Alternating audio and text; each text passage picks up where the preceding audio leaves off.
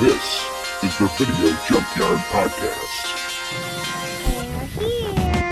A place that appeals to your deepest and darkest fantasies.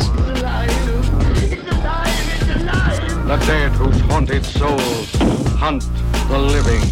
I have come here to chew bubblegum and kick ass. And I'm all out of bubblegum. From this nightmare world emerges a fearsome half-man, half-ape with the strength of 20 demons. It's time. And welcome back to another episode of the Video Junkyard Podcast. I'm Joe Peterson. With me, as always, my good friend and co-host Eric Gilbranson. Eric, how you doing? I'm doing pretty good. Good. It's uh, been an interesting evening. so Yeah, far, yeah. so- We, uh, we we just had Ryan uh, on for a little bit before, and we got a nice little conversation that somehow quickly turned into uh, ghost stories, other black exploitation movies, and accidentally finding parent porn stashes when you're a kid. So it was really like a little bit of a mix of everything. So yeah, we'll see if we can, you know, you know, take the appropriate non-incriminating parts of that and turn it into one of our free rental episodes. And it was it was an interesting conversation, but we'll see. It may never Yeah. see the light of day either. Maybe it's better off that way. I'll think about it. Yeah, yeah. See what we can do with it. So anything anything new this week? Anything cool going on? Oh, no, not really. I mean, weather's been nice. We've been spending a lot of time outside, like always, and otherwise, not really uh, doing anything. Um, I, didn't tell you guys this off the air, but uh, my uh, daughter fell down the stairs the other day and busted her chin open, Oh no. and she had to go to the ER and get. Um, luckily, didn't do stitches. They did the glue stuff on it. They were able to glue it, but yeah, it was a pretty deep gash. She kind of like hit her um, chin on the like bottom of like the uh, banisters or the newel posts with like the sharp wood corner that was kind yeah. of sticking out, and it just like split her chin right open. So unfortunately, she's probably going to end up growing up with a little scar there. So Well, But- yeah. yeah, It depends. I mean, she's so young that could be gone pretty quick, yeah, depending on how it is. But well, that's Anyway, that's- so yeah, we Tuesday last Tuesday evening we're in the ER you know, with for for that. And luckily, it was you know no big deal. They just kind of glued her together and sent her back on her way. But so cool. Cool. the first time the first time we've officially been to the ER for we've been there a couple times for like asthma and some other like you know more serious like medical or sickness issues. It was the first time like it was like a household injury type thing. But mm-hmm. well, joys yeah, those right? those kind of things too. It's like you could you can go overboard and put padding on every right angle in yeah, the they're house. still gonna find a way to hurt themselves. so- and yeah, and, and of course it's like you look at it like, oh, maybe I should cover that. And it's the one thing they happen to hit themselves on. Yeah. Um, yeah, we we've been doing a bunch of landscaping too uh, around like the yard, trying to just make it look nice for the summer, and um, you know, so it's constantly watching out with the kids. Like, you put that rake down, put that hoe down, put just put everything down, and I don't want anybody to lose a finger. But yeah, three year old was running around the yard with um, pruning shears the other day, and I was like, "No, you can't touch that." yeah, we're not going to do that. We're not going to play with that. so Well, then I feel bad. Yeah, like I don't want to be the dad who's like, "Get out of the shed." But the shed's made of sheet metal and it's got some sharp edges. So yeah, get out of the shed. yeah, you know, but but you know that's the thing with kids. Kids get curious and they get hurt and they get back up and they try it again, which actually kind of segues us into the movie that we're going to. yeah. I thought you were going there. I was just gonna shut up and let you segue. So But I did actually. So the movie that we're going to be talking about tonight, which we've been advertising for the last couple of days, is the 1986 Tobe Hooper film Invaders from Mars.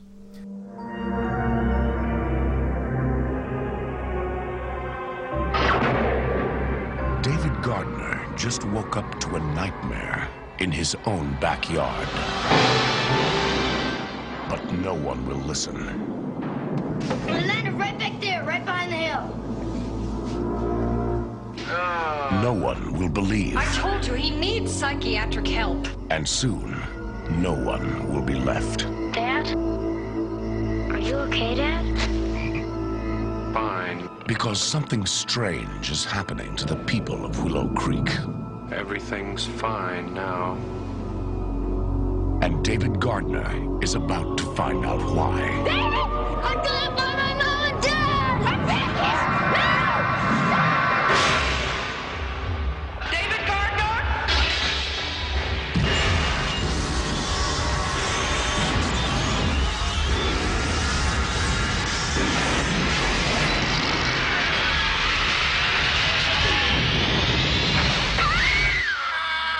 Films presents Tobe Hooper's Invaders from Mars. There's no place on Earth to hide. Now, this one, uh, so directed by Tobe Hooper, screenplay by Dan O'Bannon, who just got the guy has his name on everything in the 80s and 90s. Yeah. Um, and Dan One of my favorite writers, yeah. Yeah, and this is actually a remake of the 1953 film Invaders from Mars, uh, which was directed by William Cameron uh, Menzies and stars Jimmy Hunt, Helen Helena Carter, and uh, Arthur Franz. It's kind of a cult classic science fiction movie. So Tobe Hooper remade that one in 1986. Um, and this one stars Karen Black, Hunter Carson, Timothy Bottoms, Laraine Newman, James Karen uh, Bud Cort, and Louise Fletcher. So yeah, even Nurse Ratched's in this one. Yep, yep. And with so yeah, good, great cast with a lot of very good cast faces. Yeah. and a really interesting uh, creature and visual effects done by John Dykstra and Stan Winston. So this Mm-hmm. was a, a pretty decent budget film. Um, I th- its its budget actually was around seven million. And, Yeah, and this is it- this is Tobe Hooper still coming off of his Poltergeist success. I think uh, he Yeah. had Lifeforce um, and this movie, which is both of his like big budget sci-fi movies, um, made off of his success with that. right. Um, yeah, and I, I gotta say, I, I think Lifeforce is to end up being my favorite of those two. But anyway, we'll get to that later. Yeah, well, that's kind of what I was, I was just to bring up. Is this it? Um, it's got its moments where it's cool, and otherwise, it's uh, it's unfortunate with having a great cast and having some really great elaborate creature effects and visual effects behind it. It's pretty bland. yeah, and so what, what is this one about? Do you want to throw us a quick? uh, So yeah, uh, basically, um, David Gardner is a little, or uh, yeah, David Gardner is this twelve-year-old boy um, who's really obsessed with space. Notices that in the hill behind his property, there's something lands in the middle of the night, and he tries telling his parents. And soon, one by one, all of the townspeople, or most of the townspeople, start going over the hill to see what's there, and they come back with some kind of mind control device on the back of their neck. He gets curious and finds that the uh, it's a large spaceship with uh, supposedly Martians um, that have, have landed and they're they're taking over, and then the, the plot thickens a little bit more. Where one of the reasons that they're invading us is because we've been sending probes there. So it's a I think they try to do a cautionary tale here. Yeah, they find that the, the Martians find in our probes or in the Earth probes that they have copper, and their entire civilization thrives on the use of copper. They it even kind of insinuates that they eat it, Yeah, or that it's some kind of a nutrient for them. But also their technology runs on copper, and so they think this is a copper-rich planet, and they're gonna, you know, go and strip it of, of its resources. So yeah, and it's it's a really weird plot. yeah, I mean, you could have just said they're taking over. Right. Okay, but no, like And- and very I did have specific to- mining. Right. I did notice that on the podcast or on the Video Junkyard podcast, we have reviewed films that have this same basic plot quite a few times now. We have we did uh, Critters. Yep. Um, we did um, Killer Clowns from Outer Space, The Deadly Spawn. Um, is that all of them? But they all kind of fit into this like kid sees, you know, kid of some certain age, but you know, young person sees alien invasion. Authorities do not believe them. Um, oh, we did Invasion of the Body Snatchers as well. That's not kids, but it Right. still has the similar. In fact, this you could really call this movie an Invasion of the Body Snatchers Junior Yeah. because it, Yeah, it totally. essentially runs along the same kind of paranoia and um, the way that people are kind of taken over by the Martians, and yeah. So anyway, Yeah, and I, I, you know, I mentioned the uh, the creature effects a little bit. What are your thoughts on on the visual effects from this one? um, I really really like the creature designs in um, they're like I don't know, they're kind of like ways that you've never seen. Well, not just Martians, but aliens depicted before. They're kind of like this big ball-shaped creature with a large mouth who walks on um, walks on all fours, but it's almost like they're walking on four kind of spindly arms. So they're like this orb-ish thing with a giant mouth suspended um, on these four kind of wispy arms, spider-like almost, but there's only four of them. Yeah. And you know, with a large, the large mouth is also filled with like rows and rows of sharp teeth, and you know they're very, very threatening, um, but very like unique looking. And their their leader is. Uh, I, I don't know. I mean, the, the year this was made, I guess it can't possibly be, but maybe is the inspiration for the character of Krang on the. Teenage Yeah, he's kind of a big Turtles. brain. It's like essentially is Krang, you know, a big brain creature that uh speaks in a very strange kind of chanty language and the from from that standpoint like the special effects it, it and I want to I want to specify the creature design, not necessarily the effects ex- execution is great. The design is really really cool. When they actually have to start interacting with the soldiers and stuff towards the climax of the film, the sets and the monsters don't really hold up when they have to like move around and do things. Um, but from a design standpoint, they're really cool. Yeah, yeah. Like they they're kind of they actually look a lot like the aliens from Deadly Spawn. Yeah, You yeah. know, the, the a lot of main like the the kind of the main ones. And then you've got like the supreme leader, which is this, like you said, a large brain thing with this long snake-like tail.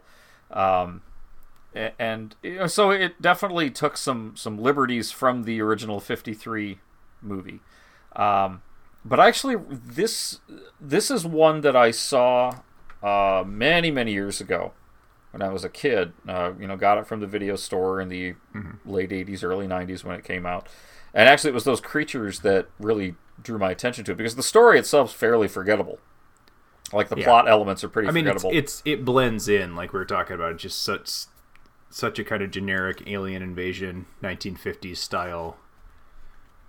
Yeah, plot. It's it it could it kind of gets lost in the you know hundred movies I've seen that have a similar plot. Right, right. And I mean, just in in looking at these things, especially at those big Martian like meatball looking creatures again, um, in photos like after I watched the movie, you can actually see like in the the original puppets and stuff, they had eyes, but you can never tell that looking at the movie. They, Yeah. I always I never knew that. I always thought these things were blind, and it's because they're it's not a very well filmed movie. It's it's pretty it's it's filmed very dark. Yeah, Um, now I will say that the the stuff that takes place on that on that Martian ship, the set design is really cool. yeah. It definitely from a comes design off feeling standpoint, everything's great. otherworldly. Um, so, and I'll admit too, I haven't seen the original '53 movie, I But- have not either. I'm unfamiliar with it. but uh, the the cast in this one is overall pretty good. Um, you know, the performances are okay. Um, mostly Louise Fletcher, even though I guess she was nominated for a Razzie for this movie. Yeah, yeah, I saw that, which is interesting because I thought she was fine doing what she was doing in this. I don't know. I mean, maybe it's just because this movie was kind of universally panned, so they pick somebody who they think is the most, you know, over the top or kind of the most awkward performance in the film, and they, you know, that's how the Razzies does do their nominations. Um, but yeah, I don't think she was particularly bad per se. It was, you know, she uh does ham it up a bit, but I, I don't know. I think she works as like the kind of evil, scary teacher we all you know we all had a character or somebody like that in our lives, right? Going to school. Right.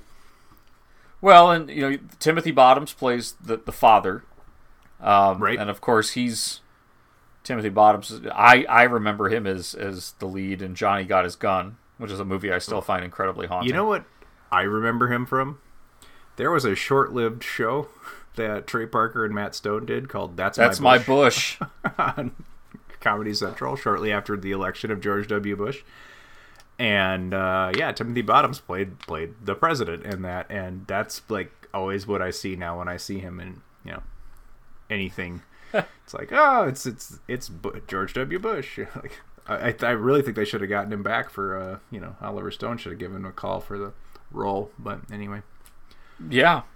Well, and then this also has uh, Karen Black in it, who was a classic actress um, uh, in in the seventies and the eighties, especially. Like I think one of the earliest scream queens, really. Um, and she's actually well, and she goes even before that. You know, she was she did some stuff with Coppola. She was an Easy Rider, Five Easy Pieces, and all that.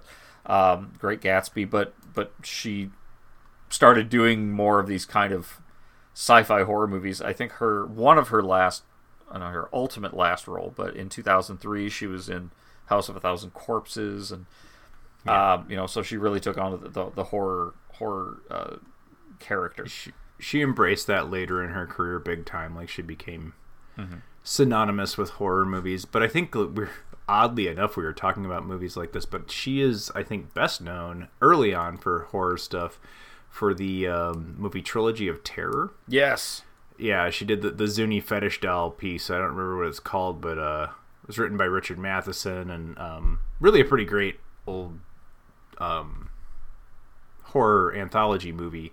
Yeah. I mean, you, it's probably not you know PC these days with the the Zuni fetish doll, but Right. Um, but yeah, it, it's it's certainly a memorable role, and I think from there is where she becomes the scr- the scream queen. But Yeah.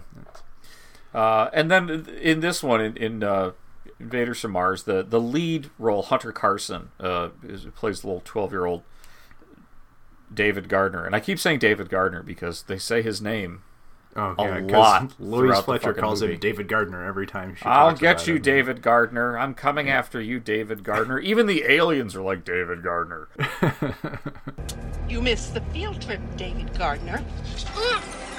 and and really, it, the the kid isn't a terrible actor, but he's not Uh, great. And I don't think he's the not script, great. He- the script wasn't very good either for him. I wrote down, and I not, not to pick on someone that's you know been picked on their entire life, but uh, I wrote down it's a very Jake Lloyd performance from this kid. So Yeah. it's But you know what? It also becomes a very episode one type movie in the in the final act. Once once the military gets involved, it starts Yeah, getting I- very very silly. And yeah. I actually think that the first part of this movie is very good, and the second half of this movie is very.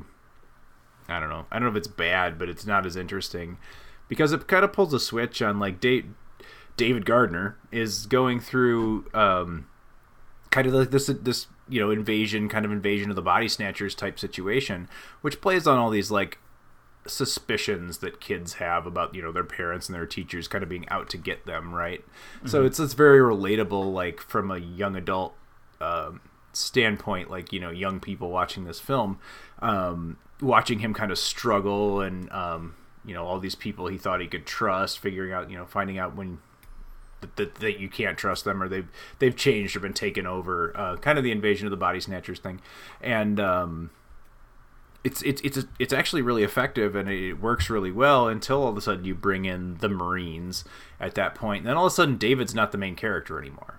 Like he's kind of sidelined and it's just this Marines Marine invasion of the ship and um yeah, and then it, it we'll get to the ending in a minute, but it's got a really, really terrible ending that I'm not sure where they came up with why that was a good idea to end the movie that way. But I really think, yeah, they, they pull kind of this like U turn um, around the time that it becomes about the soldiers and um, ruin everything that was going so well for the movie. Well, and even one of the weird things that they do too is you've got this general that is barking orders, and it, like he he loses a soldier the same way two times in a row, and they have the exact same edit sequence, like the general's getting angry, and then he calls out an order. I mean, just if you watch that sequence, like the the whole third act again, it's very very repetitive. Um, You know, like a soldier gets sucked down into the sand, and everybody's trying to pull him out, and they can't, and the general just starts yelling his name over and over and over again. And then some shit happens, and then somebody else gets sucked down, and they and you do the same thing Yeah. all over again. And first, then you also have this general who's taking advice on how to handle this from this little twelve-year-old kid.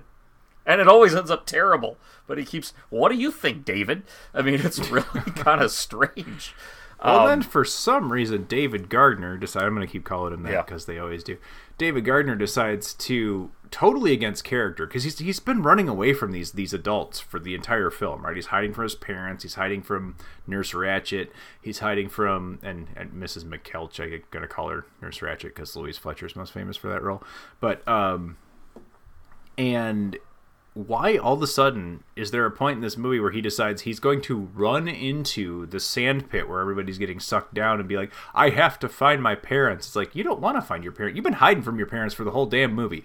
Like, did somebody stop writing this and, like, in the middle of the movie and just uh, hand it off to someone? Like, oh, finish this script because uh, I'm, I'm tired Yeah. of it or something. It, it feels like that. doesn't make any sense. Like even Well- from like a standpoint of taking that that character seriously, like no, he doesn't want to find his parents. He's been trying to avoid his parents because his parents, he knows his parents have been taken over by aliens. Like, Well, and on top of that, too, when he gets sucked down into that sand pit, which the aliens are doing, he has no way of knowing that you'll actually survive that. All he's seen is people get sucked down into the sand and then either never get seen again or turn into a zombie, like mind controlled mm-hmm. minion. And he's just like, oh, I gotta find my parents. Dive headfirst into what's probably certain death. Um, yeah, the the movie's the last act is just really really strange. Uh, again, it's kind it of just cool. seems like, the- not the same movie. Like they all of a sudden like just pull a 180 on you, and it's it's different. Like it sidelines it sidelines its main character, and replaces him with people that aren't as interesting, and then yeah, and by the time the the climax of the film and everything's resolved, well, it I'm not even sure it gets resolved because they end it in like the worst way with the you know the dream sequence Oh, uh, God. ending that like it's it's a it's a like old joke about how bad of an ending like the I wake up and it's all a dream thing and or was it? Yeah. yeah and it's just like I don't know I was scratching my head by the end of it because I really feel like they started off with the building blocks of a decent movie here and then just drove it into the ground but um, yeah, one of the things too that that and again when I watched this for the the show here, I hadn't seen this in at least 15 years, 20 years, so Yeah, I didn't remember here. much about it, just a few images in my head. But in the very beginning with the whole thing with like his dad giving him that special penny, and I'm going to put it in your coat pocket, and it's like, "Oh, that's going to be important later." yeah and yeah that kind of stuff is just it's it's kind of lazy writing and yeah i think you bring up a good point with what you said earlier that you know this is um this is after lifeforce uh which was was critically acclaimed. And actually there's a scene in this where you see them watching lifeforce on tv it's after poltergeist. Um you know it- this is tobe hooper who's you know he's really at his his peak as far as being a, a, a respected director and I mean no offense to him before or after this um but i have to wonder if this wasn't like a contract gig if this was like you have to do a couple of films for us and this Yeah. is just one It Um, it feels like, and I don't know the story behind it, but it feels like a, a, a film that Tobe Hooper probably was really excited to get involved with, but who knows behind the scenes how it ended up getting to the point where. Because yeah, it does feel like it's pho- a little phoned in and a little lazy. Um, I feel like Tobe Hooper's style is not even like really, and No. and you could argue that his style has not really shown up in any of his major Hollywood movies, um, Poltergeist or Lifeforce or this. Um, but th- there's moments in this one where all of a sudden you're like, oh, okay, I remember this is a Tobe Hooper movie. There's a, a period where, or, uh, when David Gardner hides in Mrs. Um, McKeltch's van, mm-hmm. and um, all the taxidermied animals and yeah, stuff all the taxidermy animals. He does these close-ups of all of the the animals and stuff, and it's like, oh, I'm just reminding you, I'm the guy that made Texas Chainsaw Massacre, like, like Yeah. shot for shot, like, just seemed like something right out of uh, that film. Um, but yeah, and then so most of it's kind of bland and and just kind of, I don't want to say styleless because it's got some cool stuff, but yeah, I, anyone could have directed this, and and I don't think it's got his signature on it as much as some of his other movies do. Now, the last film he did wasn't Toolbox Murders, was it?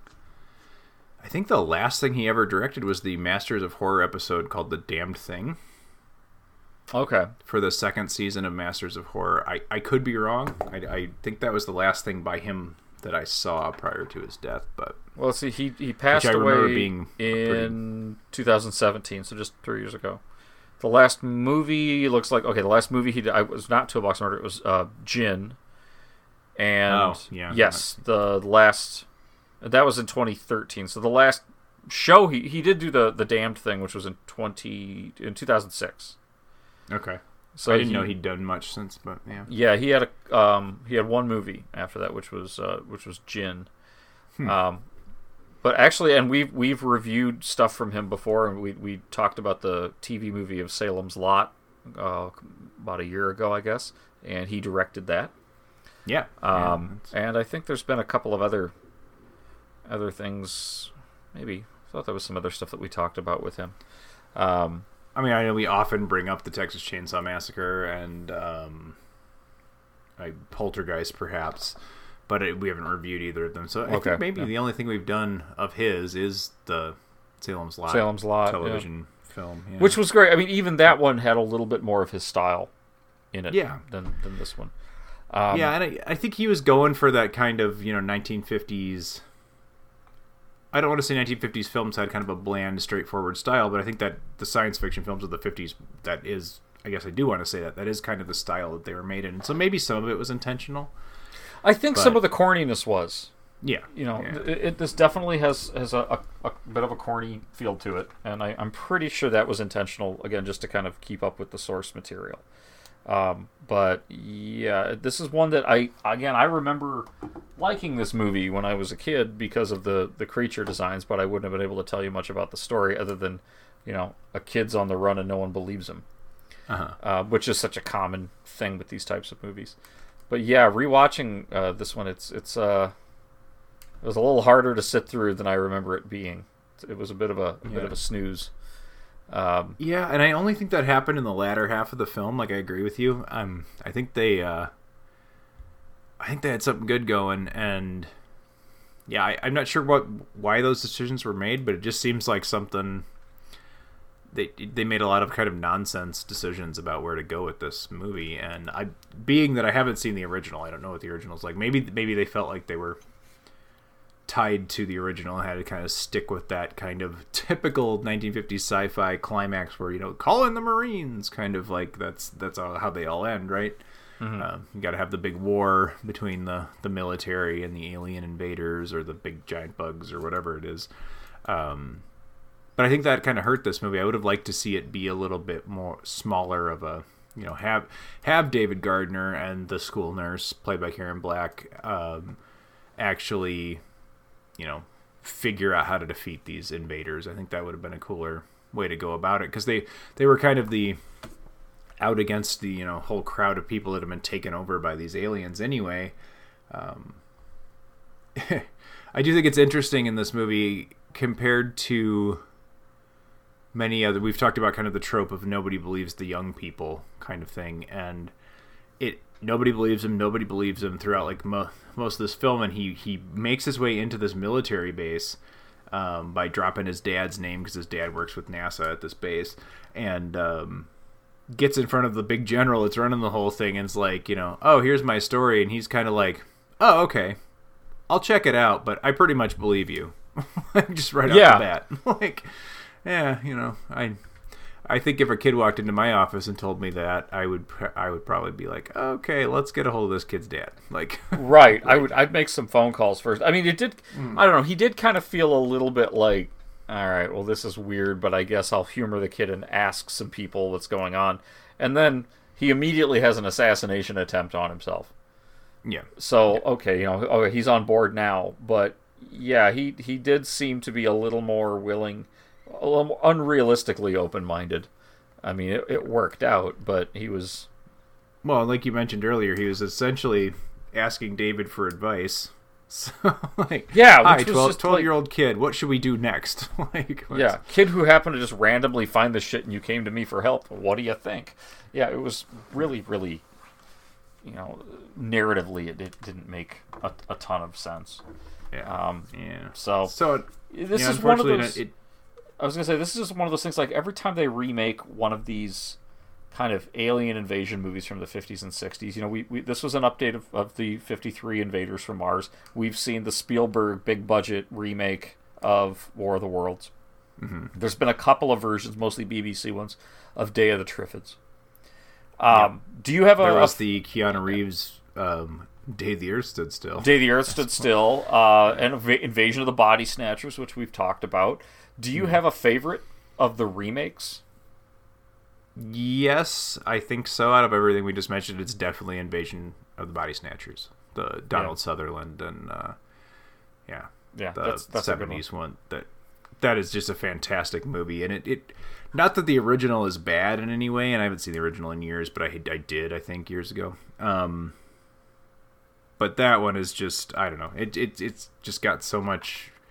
It's just such a creepy movie and gets that kind of stifling paranoia aspect of it and well, I mean, just just the image. I could still. It's one of those cinematic moments that is etched in your brain forever, like the end, the last frame of that, or the last part Yeah. of that movie Yep. with Donald Sutherland, and Yep. So, There's- yeah, that I- that one is, and yeah, I'd be for for more on that. uh, You know, go and look up our, our Yeah. review. We did do that on the show, but yeah, that's a favorite for sure. I, I would I would agree with you. I think I have a, a soft spot for the Spielberg remake of War of the Worlds, and uh, that's not to say it's a good movie because it's really not that great. Um, there are some okay. there are some storytelling elements I, I really disagree with and that I thought were stupid, but there were some aspects of it that I'll, I'll give credit where it's due. When it worked, it worked really well. Um, Yeah. You know, and especially taking something that is such an iconic story, uh, this H.G. Wells story, and updating it to modern times. And there's some truly chilling parts in that film. Um, some of the casting was just really god awful. So uh, this I feel like is kind of a similar thing. You know, when when when you remake a movie like War of the Worlds, which yes, there's source material, but really it was a remake of the original film, and you remake Invaders from Mars, you know, 30 years later or something, um, you're, you're you're marketing it to a totally different audience. And I mean, the same problem happened with Day the Earth Stood Still with the remake of that. It was a it was a bomb. I I still don't think I've seen it. Um, I heard such horrible things about it. I, I wasn't that interested in seeing the Keanu Reeves remake of War of uh, Day the Earth Stood Still. I think it's because those movies were popular and successful when they came out because there was a you know space was a thing we were looking at and we were hearing about all the time and there was some apprehension and scientific advancements are coming along. It's, it was the atomic age kind of movies. And you're trying to make them remake those in a time when that's not what the concerns are. Um, so yeah I, I movies like invaders from mars are just not going to work quite as well.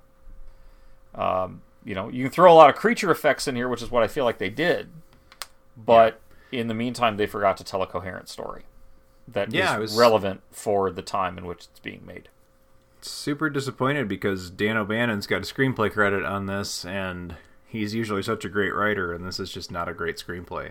Like, I don't.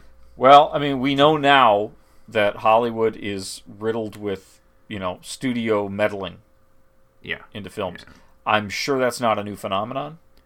Oh, certainly not. And I just think this is probably this reeks of a movie that that dealt with that. It just the way it's cut and edited feels weird. Um, I have to wonder if if you know people like Dan O'Bannon put his his name on a much better screenplay, but this is what's left of it. Yeah. And I do notice it's screenplay by Dan O'Bannon and uh, Don Jacoby. Um, So when you see that, it's it's it's sometimes you know a, a partnership, and people sit down and write something together. But oftentimes it's you know started from a Dan O'Bannon screenplay, and this other guy's come in and change you know tooled it up and changed it. So Yeah. I'm not sure that's the case in this in you know in this film. There's a lot of potential variables that you know. It, it, that's what I said. It reeks like somebody meddled with it. Um, because to have that kind of attention given to the creature effects and the set designs, um, and and a good cast, and you've got this screenplay by Dan O'Bannon. Well- this this on paper looks like it's going to be great, but it just misses the mark so many And times. one thing we didn't talk about is that this film, like the movie, is like legitimately funny in the in the first, um, oh, even half of the film, Right. and then gives way to kind of a silliness that isn't funny for some reason. Like, like they they forget that they're like making a movie that has a comic element to it, Mhm. and instead, like it just becomes almost farcically over the top. And it's not just like it's not jokes per se but it just becomes a silly movie. And that's not the style of humor of the first half. It's almost like there's two different distinct m- movies going on here that kind of it's kind of like when a show that you really like comes back the next season with a new group of writers and it's like whoa this is not where i thought this was going like Yeah, yeah, that's a great point. So, if you had to grade the 1986 remake Invaders from Mars, uh, what do you think? You know, as as as much as we kind of dogged on this movie, I may not come down quite as harsh on it as it sounded like, because I do think the first part of the movie is legitimately good, and I think that whole like childhood paranoia about authority figures and um, kind of the invasion of the body snatchers feeling to it really works well.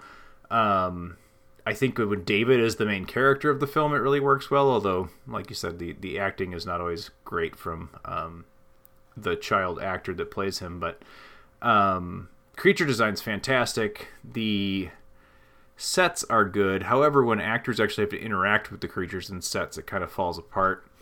Um, and it was certainly not ready to have a you know a marines or a military style battle scene um, take place in it because it looks just kind of silly like they're shooting in someone's garage they can only fit like five people in their set Mm-hmm. at a time um, but i don't know i don't hold that against movies necessarily i like the i like the ideas behind it it was cool um, but it didn't really make for an exciting climax and at the end of this film is just total garbage and I hate it. I don't know. Yeah. Like that I think that's really what drove me drove the grade down for me is like I was enjoying it.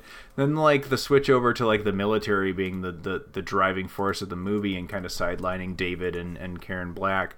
Um that bugged me, but what really bugged me is this whole like, oh, right at the client, you know, the climax of this film, we're gonna, you know, show an explosion. Then wait, this whole thing's been a dream, or has it, or whatever. And it's just like the, it's like they didn't have an ending, and they're just like, well, what can we do? Oh, it'll all be a dream, and it's just the laziest thing in the world. Um, so yeah, I think I got to land on C because there's so much good stuff going on, and there's so much stuff I really don't like. So I'm just gonna go right in the middle.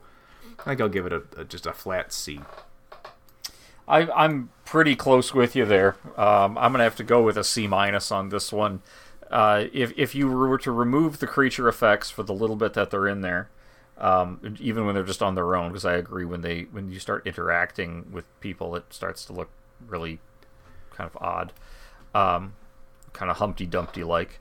But you know, and you remove the set designs, you remove some of the technical aspects, and you have a very basic, simple movie that's really nothing to write home about. You've got a great cast, but they're not given really anything to work with, and you've got a basic story that, or, uh, I should say, a, a narrative style that doesn't make a lot of sense.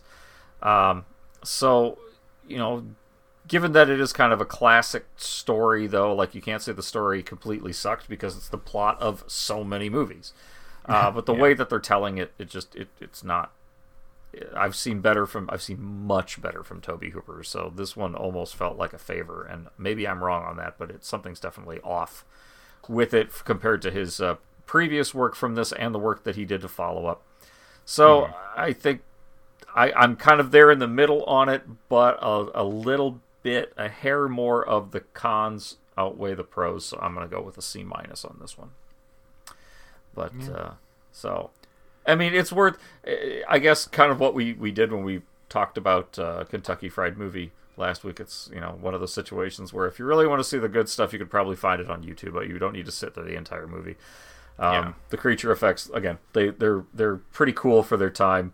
Um, and if you look at some of the behind the scenes photos, these things are incredibly detailed. Sometimes that just doesn't come through when when the actual movie's being made. Yeah, it, it doesn't. Yeah, the photos actually show the creatures a lot better than you ever see them in the film.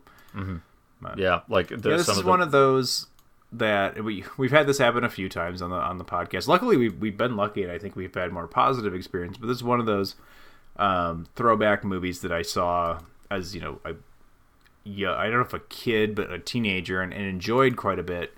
Um, but just hasn't aged well, or maybe it was just never that good, and I've you know my perspective has changed on it. But so it's unfortunately one of those ones that we are revisiting, and it's just not as good as memory will tell you. So right happens from time to time.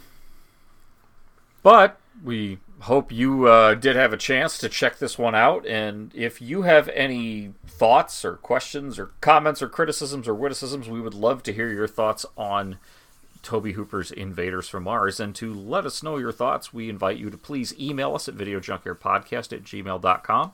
You can send us a comment or question on Twitter at Video Junk Pod, or find us on Facebook at the Video Junkyard Podcast main page or the Video Junkyard Podcast group. If you leave a comment or a question, we'll be happy to read it on our next show and uh, hopefully stimulate some uh, more discussion. And coming up next week on the Video Junkyard Podcast, we will be continuing our um, watching movies on the Tubi TV service. And next week, we're going to check out the 1996 film Freeway, starring Reese Witherspoon and Kiefer Sutherland. So I hope you will come back. Well, I hope, first of all, I hope you will go and check that out on Tubi, and then hope you will join us for the discussion next week on the Video Junkyard podcast. That's right. Uh, we're going to continue using Tubi for a little bit while longer until things kind of start to open up, and then we'll see. Maybe we'll stick with it if it if it keeps working, or maybe we'll expand out a little bit more. Uh, but we want. I'm having I'm having fun I, with it. I, I am too. I'm enjoying it. I am too. I mean, we, we were chatting before about some of the random kind of batshit stuff that you, you catch on on there, and sometimes it's totally worth it, and sometimes it's not. So it's always a bit of a gamble, Yeah. which makes it fun. But it's like it's it's it's very similar to the experience we always talk about of going to the video store when we were growing up and and it was always a gamble right? You pick out something because it's got that cool cover art and you take it home and man it's something somebody made on vhs that you wish you'd ever would have seen. So it's like Exactly. it's uh, So we so yeah. invite you to to keep up with us and check things out and leave us your comments and uh, hopefully we'll hear from some of you soon. I want to thank everybody for tuning in as always to the Video Junkyard podcast. I'm Joe Peterson. i'm eric Branson. Have a good night. I'll get you for this, David Gardner! There! You have been listening to the Video Junkyard Podcast. I do wish we could chat longer, but I'm having an old friend for. You just can't let them go. Go! Stay on the road. Keep clear of the moors. We want to take this opportunity to thank you for listening to the Video Junkyard Podcast and remind you to find us on social media on Facebook at facebook.com slash Video Junkyard Podcast, on Twitter at Video Junk Pod, and on Instagram as Video Junkyard Podcast, all one word. Want to thank you again for listening and keep digging. Who knows what treasures you'll find in the Video Junkyard.